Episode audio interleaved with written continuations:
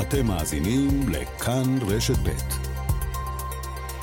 כאן רשת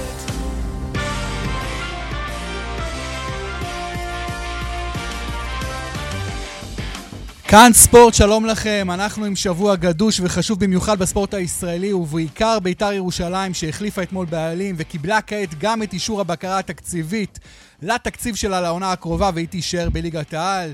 נהיה גם עם הפועל באר שבע ומכבי תל אביב, שתי הישראליות הבכירות שישחקו הערב במוקדמות הקונפרנס ליג. נדבר גם על מכבי חיפה נגד הכוכב האדום בלגרד במוקדמות ליגת האלופות. נגיע גם לאליפות ישראל בטקוונדו. שתיערך בסוף השבוע, וגם לפרישה של הטניסאית הגדולה סרינה וויליאמס. המפיקה של כאן ספורט היא ליהי לאופר, והטכנאי הוא אמיר שמואלי. אני יואב בורוביץ' איתכם עד השעה חמש. מתחילים.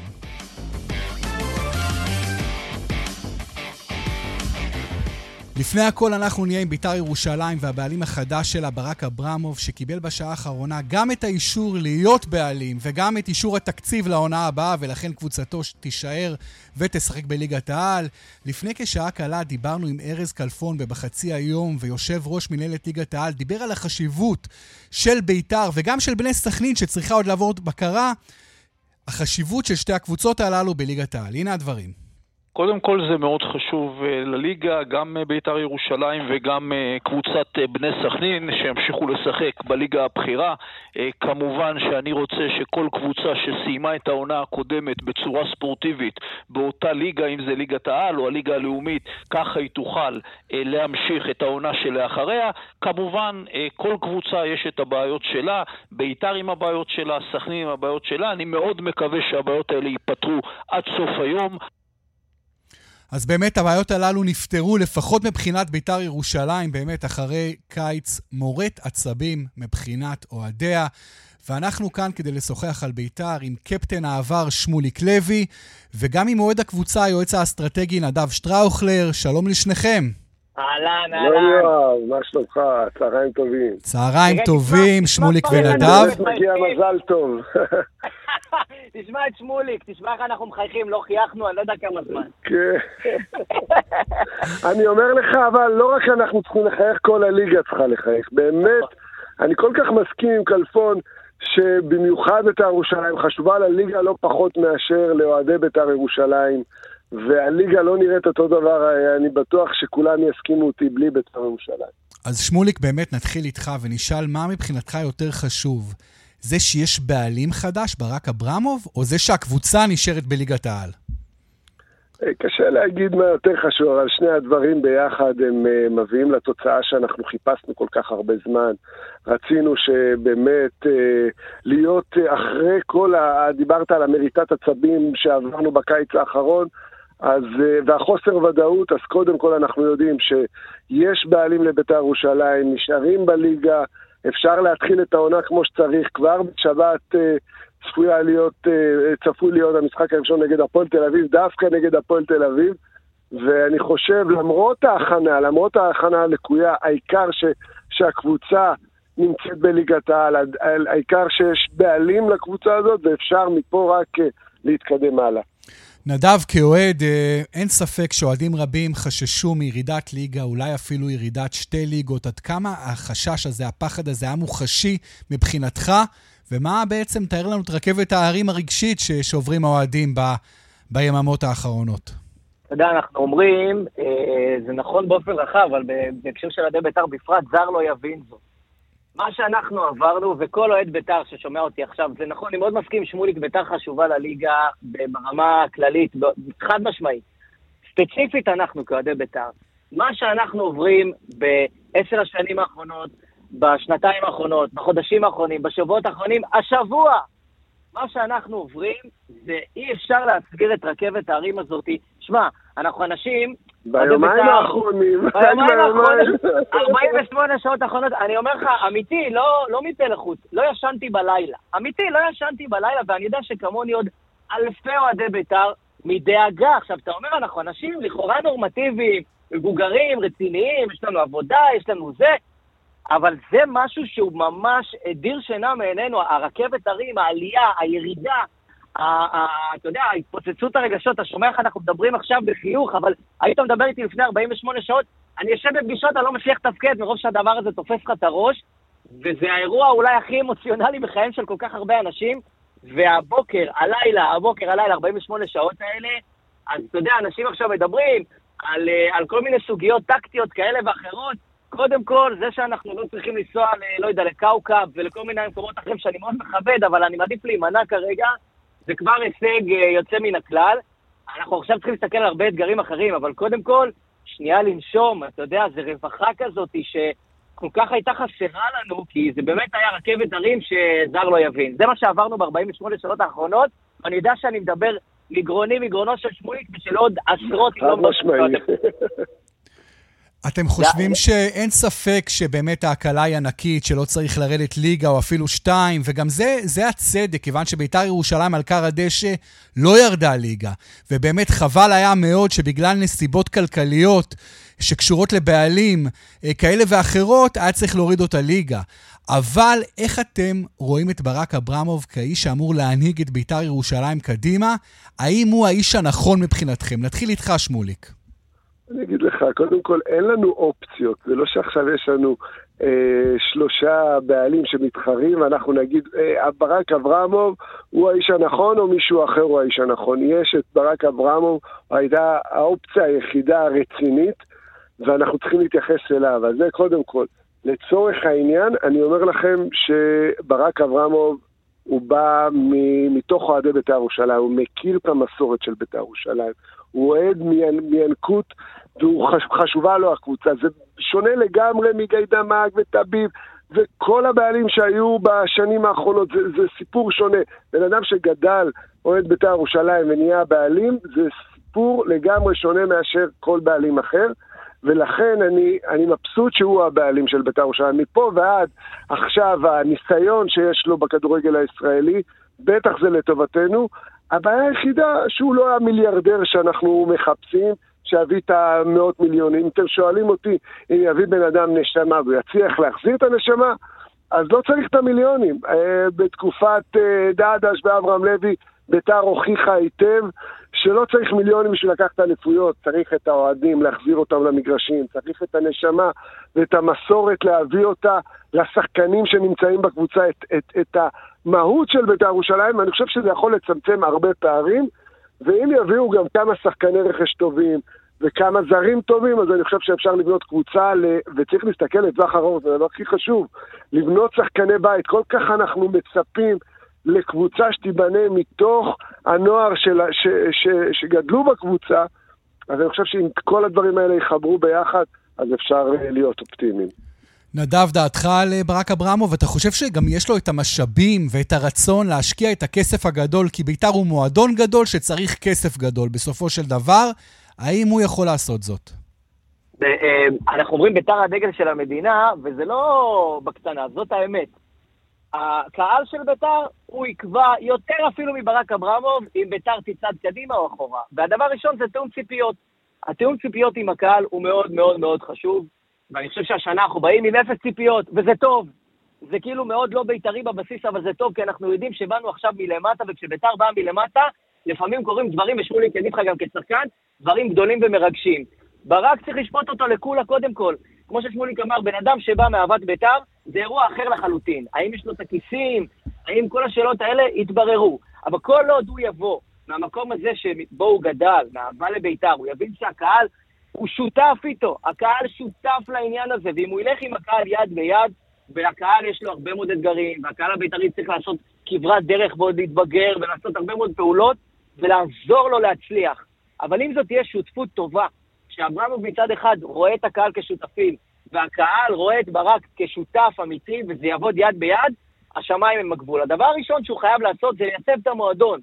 יש אנשי מקצוע מצוינים במועדון, אבל המועדון עבר טלטלות מאוד מאוד מאוד קשות, והוא צריך לייצב את המועדון. אותו מיליארדר ששמוליק מדבר עליו, שאולי יום אחד יגיע, אם הוא יגיע זה מאוד תלוי גם בברק. כי אני חושב שאם ברק יבוא מהמקום הזה, ויבוא עם הקהל בתיאום ציפות נכון, בשותפות, וייצב את המועדון, עכשיו זה תלוי, זה יהיה תלוי הרבה מאוד בקהל. נפתחה היום מכירת המנויים, אני ב... אה, אתה יודע, זה מצחיק, אנחנו שמונה ואחת, אחת עשרה, אה, היום אנחנו 11 באוגוסט, 11 זה אוחנה, שמונה זה מלמיליאן, והיום פתחו את מכירת המנויים ב-11 לאוגוסט. תוך שתי דקות האתר, אני מבין שכבר היה בקריסה, אז אני קורא לכל אוהדת ואוהד בית"ר לעשות מנוי, להביע אמון בברק, להביע אמון במועדון, זה תלוי גם בנו. וחשוב שנפנים בזה. חברים, שאלה אחרונה, אולי שאלת מיליון הדולר. ביתר סובלת לא רק מבעיות כלכליות מקצועיות, גם מבעיות תדמיתיות. יש את כל המאבק מול הפמיליה, יש את העניין עם השחקנים הערבים, שאף פעם לא למעשה יכולים לשחק במועדון. האם אתם חושבים שהשינוי הזה מתבקש, נדרש? האם אתם חושבים שברק אברמוב יעשה היסטוריה ויחתים שחקן ערבי ישראלי ראשון בביתר ירושלים? נדב, אתה רוצה להתחיל? לי יש גם הרבה מה להגיד. יאללה, שמולי, קדימה, אתה הבחור, חביבי. אתה הקפטן. אני חושב שצריך פחות לדבר על הנושא הזה. אני חושב שכשמדברים ומדברים, אז זה יוצר אנטי מפה ואנטי משם. וה, והציפייה לדבר כזה יוצרת אכזבה מכאן וציפיות מכאן. אני חושב שאם יפסיקו, פחות ידברו על הנושא הזה, וכשיבוא השחקן הערבי המתאים, אני חושב שברק אברמוב יעשה את מה שטוב לבית"ר ירושלים. ואני חושב שלבית"ר ירושלים צריך עכשיו לאחד את השורות, צריך להתייצב בליגה, צריך לבנות קבוצה. פחות צריך להתעסק בכל הנושא של הגזענות, לדעתי בשלב הזה.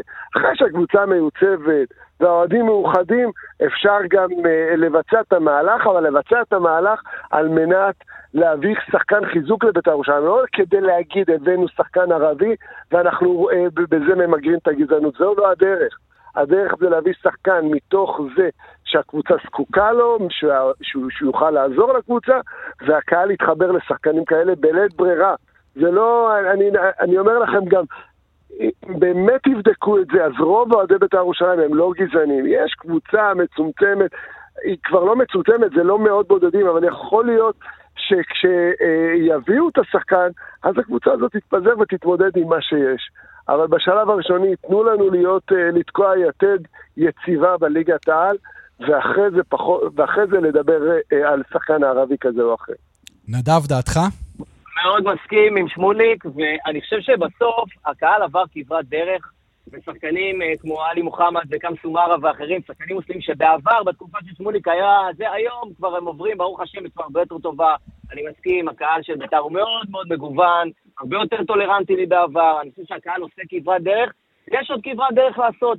אני מסכים שזאת לא הסוגיה הראשונה שצריכה להיות על סדר היום של ברק אברמוב, יש פה דברים הרבה יותר דרמטיים להתעסק איתם כרגע, ולהימשך לאזורים האלה זה לא, לא הדבר הנכון, בטח בשלב זה, הכל צריך להיות מאוד מאוד מקצועי, ובקצה אני חושב שגם במובן הזה, העובדה שברק אוהד בית"ר, הוא מבין את הסנטימנט, הוא מבין את הקהל הבית"רי, הוא מבין את הרגישויות, הוא מבין את, ה, את הפוזיטיב, את האנרגיה של משהו שיכול להיות קטן, הוא מרים אותך למעלה. הנה מה שאנחנו עוברים ב-48 שעות האחרונות, ודברים שליליים יכולים להוריד אותך למטה. עכשיו הקהל צריך לתת בוסט חיובי, צריך להתחבר לברק, לעשות איזושהי חיבוריות, העמותה שקמה, שגם לקחתי בה חלק, לאחד את הקהל, יש הרבה מאוד אה, אינטריגות בקהל, להוריד את הדברים האלה, להסתכל קדימה. אני חושב שביחד, בטח בעונה שאנחנו באים כאילו בלי ציפיות, אפשר דווקא מלמטה לעשות דברים גדולים ומרגשים, ולקחת את זה לדרך של כמה שנים טובות, שממש אנחנו מלמטה, מרגע שלפני 48 שעות היינו בליגה א', להסתכל רגע על הנקודה הזאת כנקודת התחלה של הרבה מאוד דברים שצריך לטפל בהם, ולקחת אותם קדימה, ובעזרת השם, שנעשה ונצליח. אני מאמין ממש שאנחנו על, uh, עכשיו על דרך טובה הרבה יותר. תודה רבה לשניכם, שיהיה המון בהצלחה. שמוליק לוי, קפטן בית"ר ירושלים לשעבר, נדב שטראוכלר, יועץ אסטרטגי ואוהד שרוף של בית"ר ירושלים. בהצלחה ותודה. תודה רבה. תודה. רבה. אנחנו עכשיו עם דיווחי התנועה.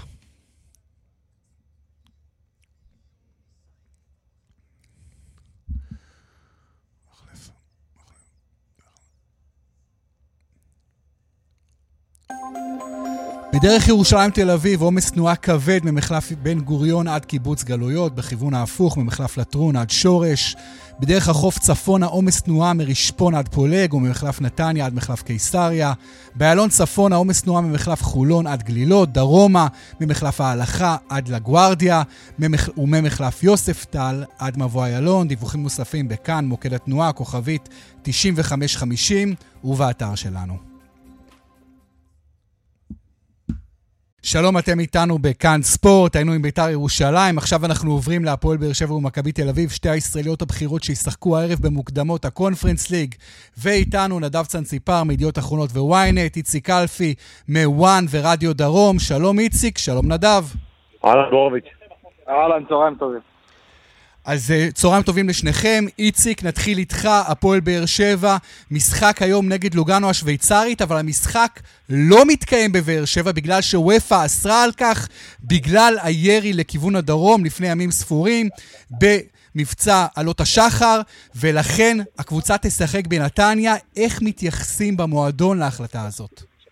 תראה, אין ספק שזה העסיק את אה, אנשי הפועל באר שבע, בעיקר את הבעלים אלונה ברקת, אה, בעצם בכל סוף השבוע, בואכה תחילת השבוע, אבל בסופו של דבר בהפועל באר שבע, אחרי שניסו להפעיל את, אה, באמת, את כל העולם כדי לגייס למשימה הזאת, לנסות אולי לשכנע את השוויצרים וגם את אוהפה לשחק את המשחק הזה בטרנר, בסופו של דבר בהפועל באר שבע הבינו שאין להם ברירה אחרת, ונתניה הזאת כבר הפכה להיות עובדה.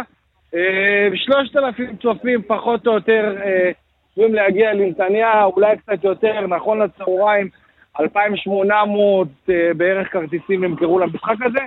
הפועל באר שבע חייבת לעבור את לוגנו, אנחנו ראינו במשחק הראשון את הפערים בין שתי הקבוצות, לוגנו לא הגיע ליותר מדי מצבים, אבל הפועל באר שבע חייבת להשלים את המשימה, יש פה הרבה מאוד כסף על הפרק. הפועל באר שבע גם כן רוצה להעפיל לשלב הפלייאוף, שם מחכה לה או קריובה או אה, אה, הקבוצה של פטריק ון לוון זוריה לוהנסק. ברמת העיקרון אין ספק שבאר שבע פייבוריטית. אני חושב שלדעתי אה, יהיה לה קצת יותר קשה עכשיו, אבל לוגנו מגיעה מבחינתה עם כל מה שקרה סביבה בסוף השבוע. שמענו את השחקנים אומרים חד משמעית אנחנו לא רוצים לבקר בישראל, לא רוצים להגיע, אבל יחד עם זאת, אה, כולם הגיעו והם ינסו לעשות את העבודה מבחינתם. אליניב ברדה, למרות ה-2-0, לא רגוע, משדר לשחקנים שלו מהרגע שהמשחק נגמר בשוויץ, הכל פתוח, והוא לקח כדוגמה את המשחק של מכבי חיפה שבא אולי קצת נינוחה וספגה 2-0 כבר בדקה מאוד מוקדמת והדברים יכלו להסתבך בצורה הרבה יותר רצינית, אבל uh, בסופו של דבר אין ספק שברדה מבחינתו רוצה להשלים את המשימה, להגיע לפלייאוף. אלונה ברקת חטפה מספיק נזק כלכלי עם כל המעבר משחק הזה מטרנר לבאר שבע, אז ככה שהיא רוצה אה, שלב בתים, וברדה יקווה מבחינתו לעשות מקדמה משמעותית לשלב הזה כבר הערב. אז איציק, אתה מדבר באמת על חשיבות המשחק, חשיבות ברורה, ויש יתרון יפה לבאר שבע 2-0, אבל אנחנו מכירים את הכדורגל, שום דבר לא בטוח, הכל גם כמובן יכול להתהפך. נדב, דבר איתנו על איך מכבי תל אביב, שמגיעה לסלוניקי, משחק חוץ לא קל בכלל נגד אריס, גם אחרי יתרון 2-0 מבלומפילד, האם אתה חושב שהיתרון הזה יספיק לה? אני חושב שהיתרון יספיק, אבל אני חושב שמצד שני... היא עומדת בפני אתגר לא קל. אה, קודם כל, סלוניק, אריס סלוניקי היא קבוצה טובה. אה, זה לא לוגאנו וזה לא כל הקבוצות האחרות ששיחקו עד עכשיו אה, בקונפרנס נגד הישראליות. היא באמת קבוצה טובה, יכולנו גם לראות את זה בבלומפילד. ואילולא החמצה ברגע האחרון שם של אחד מהשחקנים שלה, ממש בדקה ה-90, זה גם 2-1 והכל בכלל פתוח. האיצטדיון אמור להיות מלא. סלוניקי זה ממש אולטרס, כל האיצטדיון זה אולטרס אחד גדול. ולכן, אם ראינו מה שקרה עם מכבי חיפה, עם אפולון עם הסול, פתאום איזה שער מהיר כזה של אריס סלוניקי וכולי, זה יכול קצת להלחיץ מכבי תל אביב. היא לא נמצאת עדיין בפורמה, יש לה עוד הרבה שחקנים שהיא צריכה להביא, ולכן אני חושב שמכבי תל אביב אה, מגיעה מאוד מאוד דרוכה, ולא בכדי ולא רק בגלל המבצע הצבאי שהיה כאן, אה, היא יצאה כבר ביום שני כדי להיות מוכנה לקראת המשחק הערב. אני רוצה לשאול את שניכם עכשיו, ששתי הקבוצות הללו זה קבוצות שהושקעו בהן כספי, כספים רבים, באמת תקציבים מאוד גדולים, גם של אלונה ברקת בבאר שבע, ועוד יותר מזה, של מיץ' גולדהר במכבי תל אביב. עד כמה חשוב לשני המועדונים הללו להפיל לשלב הבתים של הקונפרנס ליג? נתחיל איתך, איציק. תראה, מבחינת אלונה, פה יש את עניין הדירוג, שהדירוג הוא מאוד משמעותי מבחינתה של הפועל באר שבע. היא סוחבת עד העונה הזאת את הדירוג של החמש שנים האחרונות היו אה, אה, יחסית מוצלחות, יש כמובן את הקמפיינים ההם בתקופה של ברק בכר, ולכן אם באר שבע לא תעשה שלב בתים אירופי, אז אה, היא תצטרך להסתבך ולהכין לעצמה דירוג מחדש. מבחינת אלונה וההשקעה, אם אני לוקח לעומת מכבי תל אביב, אין פה בכלל מה להשוות. אלונה אה, לא, לא חיזקה את הקבוצה מבחינה כלכלית בצורה משמעותית מדי. יש לה עוד שני שחקנים זרים לה, להביא לקבוצה, וזאת המטרה, ואם יביאו באמת שני שחקנים ברמה שמדברים גם על אה, שחקנים עם אה, רכישה של לפחות אה, בין 500 למיליון יורו, אז אולי הפועל באר שבע באמת תוכל להראות גם לקהל שלה שבאמת אלונה באה ושמה הרבה מאוד כסף. בינתיים יש את עומר חמד, סטויאנוב, סלמני, שהגיעו, וגם שאליאס כמובן מהפועל תל אביב. יחד עם זאת, שלב הבתים, גם מבחינת היוקרה שלו, ואלונה ברקת חשוב לה גם למצב את המועדון כמועדון שמשתתף כל שנה אה, בשלב בתים, או לפחות אה, שלב בתים בכל כמה שנים, והפועל באר שבע לא הצליחה לעשות את זה בעונה שעברה עם ההדחה לאנורסודי פמגוסטה, ותקווה מאוד לעשות את זה עכשיו. יש לה משימה את לוגנו, כפי שנדב אמר, לוגנו זה לא היה כאתונה, זה קבוצה הרבה יותר נוחה להפועל באר שבע, והיא חייבת להשלים את המשימה. אלונה מאוד מאוד רוצה את השלב בתים הזה, וגם אליניב ברדה מן הסתם יש עליו משימה, והם יקוו מאוד להצליח אותה כבר, אה, כבר החל מהמשחק הערב. נדב, אה, יש, אם מכבי עוברת את אריס סלוניקי, יש לה את ניס הצרפתית כנראה, משוכה מאוד קשה, ומיץ' גולדהאר שם עשרות מיליונים. באמת, איך הם מסתכלים על הסיטואציה הזו? תראה, קודם כל, אה, אם להיות ריאליים, אז מכבי תל אביב לא אמורה להגיע לשלב הבתים של ליגת הקונפרנס ליג, בגלל הסיפור הזה של ההגרלה בשלב הבא נגד ניס, שזו הגרלה... אה, ממש ממש קשה, קבוצה שסיימה במקום החמישי בליגה הצרפתית, שצירפה לאחרונה את, אירון רמזי וצירפה את השוער שמייקל, אז זה לא. אבל אני יכול להגיד שתשמע, מיץ' גולדהר בשנים האחרונות, עם uh, תקציבים מצומצמים יחסית למכבי תל אביב, uh, הכניס המון, המון, הכניס עשרות uh, מיליוני שקלים בעקבות ההצלחות שלו באירופה, ולכן uh, הוא מציע, הוא, הוא סגר עם אלידסה עכשיו חוזה, uh, שכרגע עומד על הסיפור של אורך חוזה לכאן ולכאן. ואני חושב שבסופו של דבר מבחינת מכבי תל אביב זה יהיה עונה פחות, פחות רצויה ללא שלב בתים, אבל עוד פעם, לאור ההגרלה, אני חושב שגם מכבי תל אביב וגם אנחנו צריכים להבין שמרבית הסיכויים שהם לא יהיו שם. איציק קלפי, נדב צאנציפר, תודה רבה לכם. בהצלחה כמובן למכבי תל אביב והפועל באר שבע. תודה לכם. תודה, תודה. אנחנו כעת נעבור לדיווחי תנועה.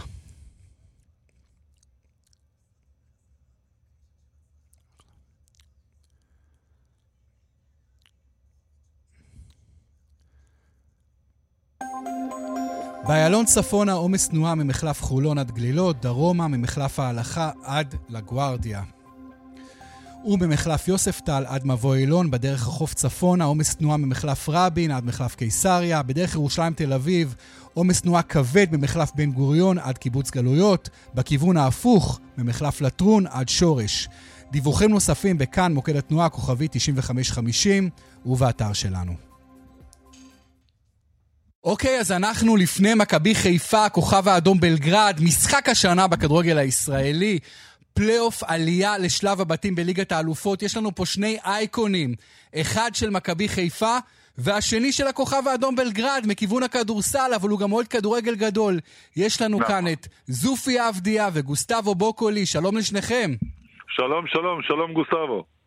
שלום, שלום זופי, מה שלומך? זהו, הכל בסדר. איזה כיף לדבר עם שניכם, שתי אגדות שבאו לישראל לפני הרבה מאוד שנים ונשארו בישראל אחרי הקריירה הנהדרת בספורט. בוקולי בכדורגל, עבדיה בכדורסל. תבוא לשאלות, די, תבוא, זה היסטוריה, אנחנו לא זוכרים אותנו, תן שאלות, נכון. יאללה. זוכרים לא כולם.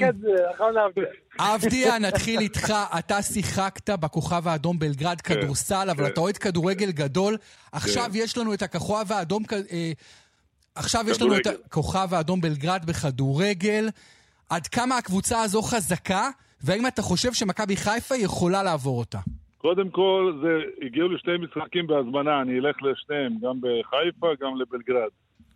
בגלל, אני ממליץ לכל אחד שרוצה לראות משהו שלא ראה אף פעם בחיים ולא יראה גם, גם גוסטבו ששיחק במיליון מקומות ומכיר, ממליץ לו ללכת שמה ושיכול לספר אחר כך לנכדים מה היה בכוכב האדום במרקן על מכבי חיפה. זה אין, לא יהיו דברים כאלה, זה לא... זה קודם כל פלוס לכוכב האדום. משחק צמוד, יהיה גם פה, גם שמה. רק אני חושב שכמה שאני מכיר כוכב האדום בכדורסל, שם בכדורגל בסרביה, זה שמשחק ראשון בחיפה, זה רק יכול להיות יתרון של הכוכב האדום. לא, לא מקצועי. מקצועי זה קרוב, 50-50, אבל כשמשחק ראשון בחיפה, ואני יודע מה מחכה להם בבלגרד, אז זה 40-60 לכוכב האדום. יכול להגיד לך רק, ירידה מחדר הלבשה במנהרה עד הסטדיון זה שלוש דקות, זה פחד שזה כבר 1-0 לכוכב הבלגרד. גוסטבו אה, זופי אומר לנו שבאמת מתמודדים נגד מועדון גדול עם מועדים מטורפים, הוא הולך לנסוע אפילו לבלגרד. גוסטבו, אתה מכיר טוב מאוד את סמי עופר, אתה כיכבת מול עשרות אלפי אוהדים שם. עד כמה אתה חושב מכבי חיפה יכולה לעשות את המשחק הראשון ביום רביעי? תוצאה מצוינת בסמי עופר? האם זה ריאלי? בטח שזה ריאלי, ואני אספר סוד, זופי אף אחד לא יודע. אני שיחקתי במרקנה בביוגרד. וואו. לפני ש... שעליתי לארץ, אני, שיח... אני עשיתי מבחן בכוכב אדום. אף אחד לא יודע. אה, הייתי לא. שם, אני יודע... יש לנו סקופ. אני יודע בדיוק מה אתה מדבר, ואני מסכים איתך. מזל שלא הקטעת איזה פנדל במשחק, אתה לא יכול לצאת חודש ברחובות. אני מסכים איתך, וזה לא פשוט שם. והסוד, אני חושב שזה היתרון של חיפה, זה לעשות את המשחק הראשון כמו שצריך. אם יקרה מה שקרה נגד אפולון, וזה לא, קשה שזה יקרה, הסיכוי יהיה יותר קל, אבל לא יהיה ככה, יהיה צמוד מאוד, ו... אה, זה כמו, אני, אני חושב אותו דבר, זה, אני יותר 50-50. הוא אומר 60-40, אני אומר 50-50, כל דבר יכול לקרות, אבל אה, חיפה צריכה להיות סופר סופר מרוכזת, סופר סופר מפוקסים, ושום טעות, איזה טעות קטן יכול לעלות ליוקר בתפק... בתקופה הזאת. בטח ובטח לא יכולים לעלות איך הם עלו. במשחק הגומלים שם באפולון לא יכול להיות דבר כזה יותר. בהחלט צריכים לשחק יותר טוב. זופי, אתה שיחקת בכוכב האדום בלגרד בכדורסל, אתה סרבי ואתה גם ישראלי. מי אתה רוצה שתנצח בהתמודדות הזאת? אני רוצה שמכבי חיפה ינצחו 3-0 ב- פה בארץ, משחק טוב, וש-4-0 לכוכב האדום. וואו, וואו, וואו. זה קשוח מאוד, זופי. לא, זה קשה לי מה שאתה יודע, אני גם עם ינקלה בקשרים טובים, אני גם אוהד מכבי חיפה מאז שבאתי פה, אני בכל המשחקים. אז למה שלא תעודד אותם עכשיו? אני אעודד אותם, שיהיה 3-0, אני אהיה ואני אקפוץ וכל מה שאחר כך בבלגרד, אני אסור לי שידעו שאני במכבי, אני חייב לקפוץ כל שער ולשיר שירו- שירים, אם אני לא עושה את זה, זה אני בסכנה גם אפילו שאני כוכב אדום. אני אסור לי ל- ל- ל- להגיד מי אני ומה אני. אני חייב להיות לבוש אדום, בוקו, גוסטבו הולך עם ירוק, הוא לא יודע אם ייכנס בסטדיון בכלל. גוסטבו, עד כמה זה חשוב למכבי חיפה להעפיל לשלב הבתים של ליגת האלופות? פעם האחרונה שהם עשו את זה, אתה היית שם לפני 13 שנים. זה החלום הגדול, זה הכסף הגדול. עד כמה זה חשוב למועדון, והאם אתה חושב שבאמת מדובר במועדון של ליגת האלופות? תראה, זה, כשזה מועדון לליגת אלופות, אנחנו, אתה יודע, אני הייתי בחיפה הרבה שנים, והתנאים שיש בחיפה, הרבה מועדונים שהם כל שנה בליגת אלופות, אין להם את זה. אבל אה, בליגת אלופות זה תקציב, זה תקציב גבוה, זה תקציב, גדול, ואתה יודע, זה עולם אחר. בטח שזה חלום של כל שחקן, זה למועדון, זה, זה, אתה יודע, מעלה את ה- האיכות של המועדון, של הכל, של המדינה, ואני חושב שזה זה יעשה רק טוב לספורט. זופי. מבחינת, אה, זופי, אתה מכיר את שני המועדונים, מבחינת גודל מועדון, אוהדים, כסף. מה, לא, מי, איזה מועדון ש- יותר ש- גדול, לא, מכבי ש- חיפה לא. או כוכב האדום? כוכב האדום הוא מועדון יותר גדול, וגם... אין, מה, אה, אין מה להשוות, יש אה, רגע, תרבות של כדורגל, בסדר, כן, עם תרבות. ספורט, וגם יש שנים, 1900 לא יודע מה. כן, הם גם- גם לקחו את הצ'מפיון. נכון, לקחו כן, אותו זה לא לפני מה- 30 אבל- שנה, כן. אבל תקציבית, אני יודע שמכבי חיפה יותר חזקים, ומכבי חיפה, זה, יש להם כל משחק 30 אלף. אם, אם כוכב האדום לא יהיה בליגה הזאת, בליגה מקומי, אין כסף, אין קנסות, אין אה, שידור, זה לא נחשב בכלל שם. זאת אומרת, זה בשביל, בשביל כוכב האדום, זה זריקה, אה, את הכסף, זריקה אדירה. שזה מכבי, אם יהיה בכל- ב- ב- בליגה האירופית, זה פלוס מינוס אותו דבר, כאילו גם תקציב, את כוכב האדום אם לא יהיו בצ'מפיונס, הם יהיו בעיות גדולות, אין שם כסף, יש חובות.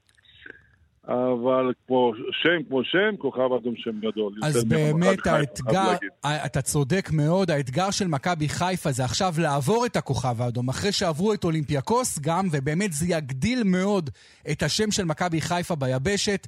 חבר'ה, אני רוצה מכם ממש הימור אחרון, רק אומרים, מכבי חיפה או כוכב האדום, מי עולה? נתחיל איתך, זופי. אני חושב, רק בגלל שמשחק ראשון בחיפה, אני חושב כוכב האדום יש להם צ'אנס יותר, הם יעלו. גוסטבו? אה, זו שאלה קל, אתה יודע, אפילו אם אני חושב כמו... נכון. הוא יגיד חיפה, הוא אסור להגיד, הוא אסור לו להגיד כוכב אדום. אני חשב, אני חייב שיהיה חיפה, אני רוצה נכון, שיהיה חיפה. ו... נכון, נכון. ואפילו אם גם, אם בוא נגיד נגד אולימפיאקוס, היה לי חשש ש... שלא היו. ניצחו 4-0, בחוץ. גוסטבו, גם, גוסטבו, גם לי יותר טוב חיפה, יש לנו פה צ'מפיונס, יש לנו משחקים קרוב, נכון. אני אסור לי, אולי מישהו נכון. יתרגם מה שאמרתי בבלגרד, שם יש לי בן ובת בבלגרד, יגידו... אני חייב להגיד, כוכב אדום גם אני חושב משהו אחר. אני מסכים איתך, כמוני, אני כמוך. אני רוצה אוקיי. ללכת למשחק. נכון. טוב. אנחנו כמובן, אנחנו כמובן בעד מכבי חיפה, ואני גם חושב שבאמת זה מאוד קרוב, אבל מכבי חיפה תעבור. גוסטבו בוקולי, זופי אבדיה, תודה רבה לשניכם. אין על מה, ביי גוסטבו, ביי. ביי. אז אלה היו אבדיה ובוקולי, וכעת אנחנו עוברים לכדורגל לטקוונדו. בסוף השבוע הקרוב בעיר רמלה תיערך תחרות ה Israel Open, שהיא האליפות הבינלאומית, הבינלאומית הכי גדולה שהייתה בארץ בשנים האחרונות, ואולי בכלל. שניים שאמורים לככב בה הם נמרוד, נמרוד קרביצקי, סגן אלוף אירופה, ואסף יסעור, אלוף העולם בטקוונדו פרלימפי. אסף, נתחיל איתך, ספר לנו קודם כל מה זה טקוונדו פרלימפי, ועד כמה חשוב שבאליפות הזו הפרלימפי למעשה מתלכד עם האולימפי? אז קודם כל, שלום. אה, אז אה, טקוונדו רגיל, אתה יודע מה זה? בוודאי. אז טקוונדו פראלימפי זה טקוונדו רגיל, רק שאין את העניין הזה של בעיטות לראש. אה, וזאת מכיוון שבטקוונדו פראלימפי יהיו ספורטאים בקטגוריות שהתחרו עם קטיעה ביד אחת או שיתוק ביד אחת, אז כרגע הורידו את הבעיטות לראש. זה בעיקרון טקוונדו פראלימפי, זה אותו ספורט, רק בלי הבעיטות לראש. עכשיו, כמו שאמרת, ביום אה, יום שבת הקרוב, אה, בסוף שבוע הזה, אנחנו מארחים אה, בעצם את ה-Israel Open, והולכת להיות תחרות גדולה וחשובה. בפעם הראשונה גם הולכים להביא ספורטאים פארה-אולימפיים מחו"ל, מאזרבייג'אן, מברזיל. אז אסף, באמת, אתה צריך, צריך לומר למאזינים, אתה קטוע, בש, קטוע בשתי ידיים מגיל 13, נכון. ואתה הגעת כבר בגיל 20 למעמד של אלוף עולם, אז באמת, אתה חושב, יהיו פה יריבים רציניים מאוד, בכירים מאוד בעולם, שיגיעו להתחרות איתך, למעשה, בפעם הראשונה בישראל, כי כל התחרויות הגדולות שלך תמיד הן בעולם הגדול. נכון. כל התחרויות uh, הגדולות שהיו, וכל התחרויות האחרונות שהייתי בהן, הם היו בעולם, ו, ושם uh, בעצם... Uh, מתרכזים כל הספורטאים הטובים, בפעם הראשונה זה הולך להיות בישראל. הגיעו לפה כמה ספורטאים, גם למחנה אימונים וגם לתחרות הזאת, שהם ספורטאים אה, טובים מאוד. ננסה איתם אה, קרבות, נתחרה. נמרוד קרביצקי, סגן אלוף אירופה, היית כפסע ממש מלהפיל לאולימפיאדה טוקיו, זה לא קרה. הבת זוג שלך, אבישג סמברג, העפילה לטוקיו, זכתה במדליית ארד, אנחנו נגיע אליה בהמשך, אבל קודם כל לגביך, עד כמה האליפות הזו, הישראל אופן, היא אליפות חשובה. קודם כל, שלום, שלום אסף, שלום לכולם. אה, כמובן שהתחרות הזאת חשובה, היא נותנת לנו נקודות אה, לפריז, ל-2024. כרגע אנחנו אוספים נקודות מאוד חשובות. אה, גם זה מראה לנו איפה אנחנו עומדים כרגע, תחרות הכנה. בא לעשות את הכי טוב שלי, וזהו. ומה המטרות באמת? כי זו תחרות קריטריון לאולימפיאדת פריז, עד כמה אתה קרוב, עד כמה אתה רחוק מלהבטיח את מקומך. היא לא תחרות קריטריון, היא תחרות שמביאה לנו נקודות. מביאה נקודות, סליחה. נכון, סליחה. נכון, נכון. עדיין רחוק לקריטריון, אבל אה, שוב, כרגע אני פחות מסתכל על זה אם להיכנס לשישייה או להיכנס למיונים. אני חי את הרגע, אז אני מתרכז ביום שבת, בא לעשות את הכי טוב שלי, ואם יצאתי עם מדליה, גם כבר טוב. מתקדמים תחרות-תחרות, אבל כמובן שזה בבית וזה בארץ, זה מאוד חשוב לנו. אני מקווה מאוד שיגיעו צופים לצפות בנו ולעודד אותנו. אה, ואנחנו ננסה לעשות את הכי טוב שלנו, וזהו. נמרוד, באמת עשית התקדמות מאוד מרשימה בשנה האחרונה, לאחר אולימפיאדת טוקיו, אתה סגן אלוף אירופה, אז אתה אומר שאתה מכוון גם בישראל אופן, כשזה בבית, עם הקהל הביתי, איפה שאתה מתאמן, ברמלה, אתה מכוון לפודיום?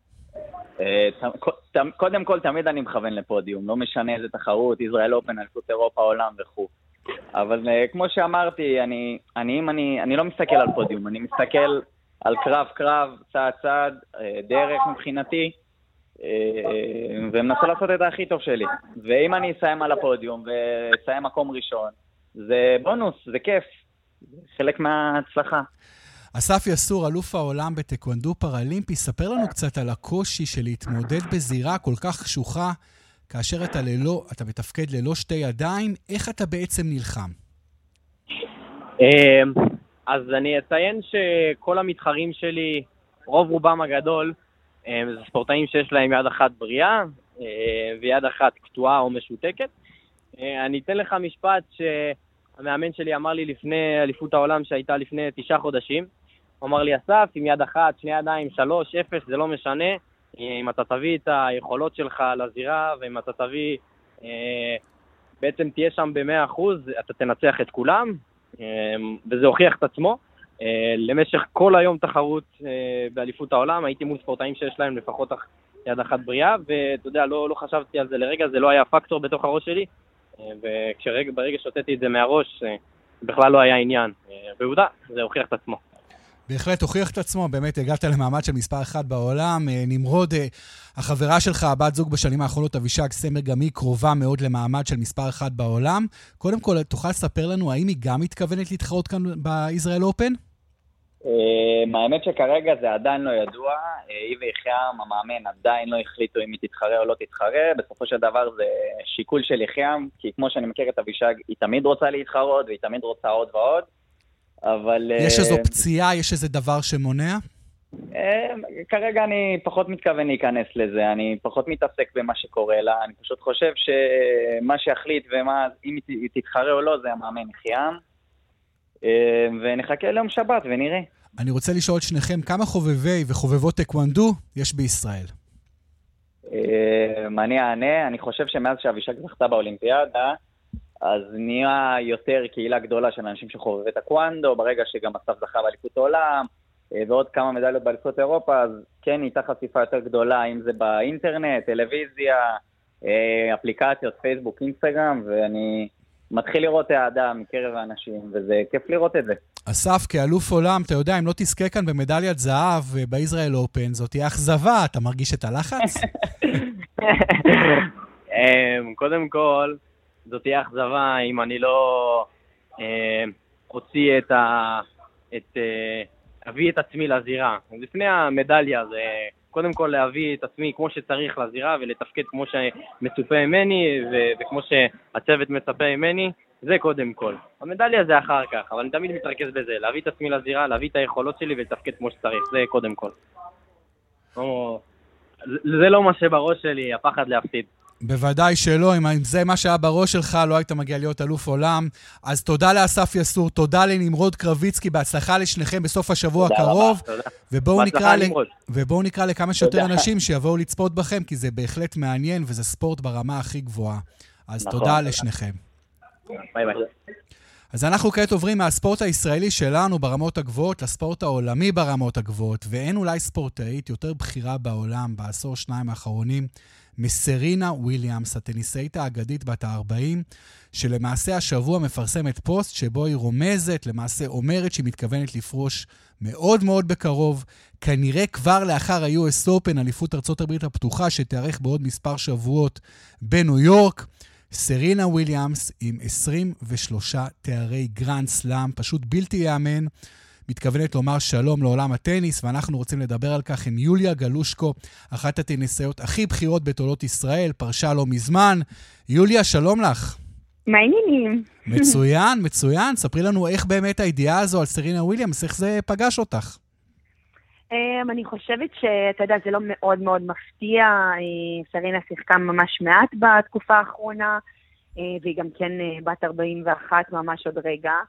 אמ, אבל כמו שהיא עושה הרבה מאוד דברים, ב, אתה יודע, לאורך השנים, היא עשתה את זה הכי בסטייל, על, אה, שער של ווג, וזה די מדהים, ולינה אחותי בדיוק נמצאת בארצות הברית, אז אמרתי לה שתקנה לי לפחות שלושה עותקים. אה, מאוד מאוד איקונים, ו... וזהו, היא... אתה יודע, זאת היסטוריה שאני לא יודעת אם היא תחזור על עצמה. היא אה, מדהים. בהחלט אה, טניסאית מדהימה, ויוליה, כטניסאית יש לך פרספקטיבה אחרת, הרבה יותר מקרוב, הרבה יותר מקצועית. מה לדעתך הפך את סרינה לכזו ענקית? אני אגיד לך מה, ברור שההישגים שלה, אתה יודע, בפן המקצועי הם באמת יוצאי דופן, והיא אולי האישה היחידה לאורך כל השנים שבאמת הייתה מעל כולן, ואתה יודע, גם בינינו שהיינו מדברות, היא תמיד מדברים על כולם, ואז יש את שרינה, היא באמת איזשהו, באיזושהי קבוצה משלה. היחידה שהייתה עולה על המגרש, ובאמת המשחק היה תלוי לרוב אך ורק בה. כי כמו שאנחנו כן רואים בטניס הנשים, הוא הרבה יותר שוויוני. זאת אומרת, אתה כן יכול, תוכל לראות אה, משחק של מישהי שהיא אפילו 1-2 בעולם, מתמודדת מול מישהי 80 בעולם, ויהיה משחק יחסית שווה. מול סרינה זה היה פחות ככה, אבל אני כן רוצה להתייחס יותר, ואתה יודע, אפילו כזה עובר לי בראש אה, להגיד לה תודה על כל ה... אתה יודע, על כל מה שהיא עשתה גם לספורט נשים, גם uh, לקהילה שלה, גם uh, אתה יודע, עשתה פה דברים, היא סעלה פה דרכים שלא היו קיימות. וזה מדהים, כאילו, היא עשתה היסטוריה לא רק בהישגים, אלא בכל, בכל מה שהיא עשתה. אני חושבת שאחת הספורטאיות, לא רק ספורטאיות, רק בנשים, אחת, כאילו, אסליטס, בגדול, הכי טובים בעולם, בין גברים ונשים. אין ספק בכלל, ובאמת מה שמעניין, יוליה, זה שסרינה, מעבר להיותה כוכבת ספורט, גיבורת ספורט, זה ברור מאליו, אבל היא גם גיבורת תרבות. יש לה חשיבות חברתית בארצות הברית. יש לה חשיבות מגדרית בארצות הברית ובכל העולם. בדיוק, זאת אישה אפרו-אמריקאית שמשנות ה-90 הצליחה בספורט שהוא נחשב מאוד מאוד לבן ומאוד עשיר, וזה משתנה עם השנים, ואתה יודע מה, לראות אה, גם בנים, גם בנות, אפרו-אמריקאים שמתחילים לשחק טניס ומאמינים בעצמם, וגם מגיעים, דרך אגב, מאוד מאוד גבוה, כמו קוקו גוף, כמו כל מיני שחקנים אחרים שאנחנו רואים, בזכותה. אני לא יודעת אם הם היו בכלל חושבים שהם יכולים להצליח אם היא לא הייתה, אם היא וגם ונוס, דרך אגב, היו עושות את הדברים האלה. וגם אה, היא וונוס היו חלק מאוד מאוד גדול ב, אה, אה, אה, בפרסים אה, של נשים וגברים, שזה יהיה אותו דבר אה, בגרנדסלמים, אה, שזה יהיה שוויוני. דיברת על כסף אתה... באמת, כן, יוליה, את יודעת, באמת אמרת דבר נכון, טניס מכונה תמיד הספורט הלבן, ספורט שנדרש באמת הרבה מאוד כסף כדי לבנות שחקנית או שחקן לרמות הגבוהות. סרינה עשתה את זה הפוך, היא מגיעה מאחד המקומות הכי עניים באמריקה, משכונת עוני אלימה, קומפטון בלוס אנג'לס, היא ואחותה. פשוט הגיעו לרמות הכי גבוהות ובאמת גדלו בעוני. האם זה מסר גם, או את יודעת, אולי אפילו לנו הישראלים, לאנשים פה שגדלים, שאוהבים טניס, אין להם הרבה כסף, אין להם את המשאבים, האם יש להם בכלל סיכוי להגיע לרמות הגבוהות? אני אגיד לך מה, אני חושבת שבישראל זה קצת שונה, אני חושבת שהתרבות ספורט אה, פה בארץ היא מאוד שונה מארצות הברית. אה, אתה יודע, בארצות הברית הם מגיעים לגיל 18, הם הולכים לקולג' לצורך העניין. סרינה אבל כמובן לא הלכה, כן. כמובן כי... שלא. אבל אנשים שהולכים לצורך העניין אפילו רק לקולג', שזה לא, לפני הקריירה המקצוענית שלהם, הם כבר גיבורי על. אז ה- היחס לספורט הוא מאוד מאוד שונה. מה שסרינה עשתה הוא באמת פנומנלי, ואני חושבת שגם מגיע המון קרדיט ל- להורים שלהם, לאבא שלהם, שבאמת דחף אותם, ואתה יודע, אנחנו גם ראינו את זה בסרט האחרון שיצא ספציפית עליו. אה, ריצ'רד וויליאמס, בהחלט, בהחלט. בדיוק, הוא יצא, אתה יודע, הוא ידע שהן הולכות להיות uh, אלופות לפני שהן נולדו, והוא חינך אותן לזה, ואני חושבת שזה מדהים, וקשה אה, להבין מאיפה הכוחות האלה באים, שבאמת אין לך הרבה כלים, ובמיוחד כסף, אה, בשביל להצליח. אה, שאלה אחרונה, יוליה, את כן. רואה איזושהי יורשת בעולם הטניס, מישהי, אחת מהטניסאיות אולי הצעירות, שאת יכולה לסמן אותה ולהגיד, היא אולי תתפוס את המקום יום אחד של סרינה, או אי אפשר לרשת, לפחות לא בתקופה הקרובה, ספורטאית כל כך ענקית? קשה לי מאוד לדמיין שתהיה מישהי כל כך דומיננטית. יש המון בנות מאוד מאוד טובות. אמ, אני לא רואה באופק מישהי שיכולה לעשות כזה domination אה, לטניס הנשים. אה, סרינה באמת היא אחת ל... לא יודעת כמה שנים, ועוד פעם, יש המון בנות טובות, אבל הדומיניישן שעשתה על ספורט נשים הוא באמת יוצא דופן. אז יוליה גלושקו, תודה רבה לך, ובאמת אה, אנחנו... משהו לגבייך אחרי הקריירה, אחרי הטניס, מה את עושה כעת? בקצרה. אה, אני עובדת בהייטק. עובדת בהייטק. אני... המשך טבעי לטניס. אני מאוד אוהבת, אבל אני לא... זאת לא העבודה היומיומית שלי. אז יוליה גלושקו, תודה רבה לך. וגם נגיד תודה לסרינה וויליאמס על שנים רבות כל כך של באמת ספורט ברמות הכי גבוהות. אנחנו עכשיו, התוכנית שלנו באה לסיומה, נודה למפיקה להילה עופר, לטכנאי אמיר שמואלי. יואב בורוביץ' היה כאן איתכם להתראות וסוף שבוע ספורטיבי ונעים לכולכם.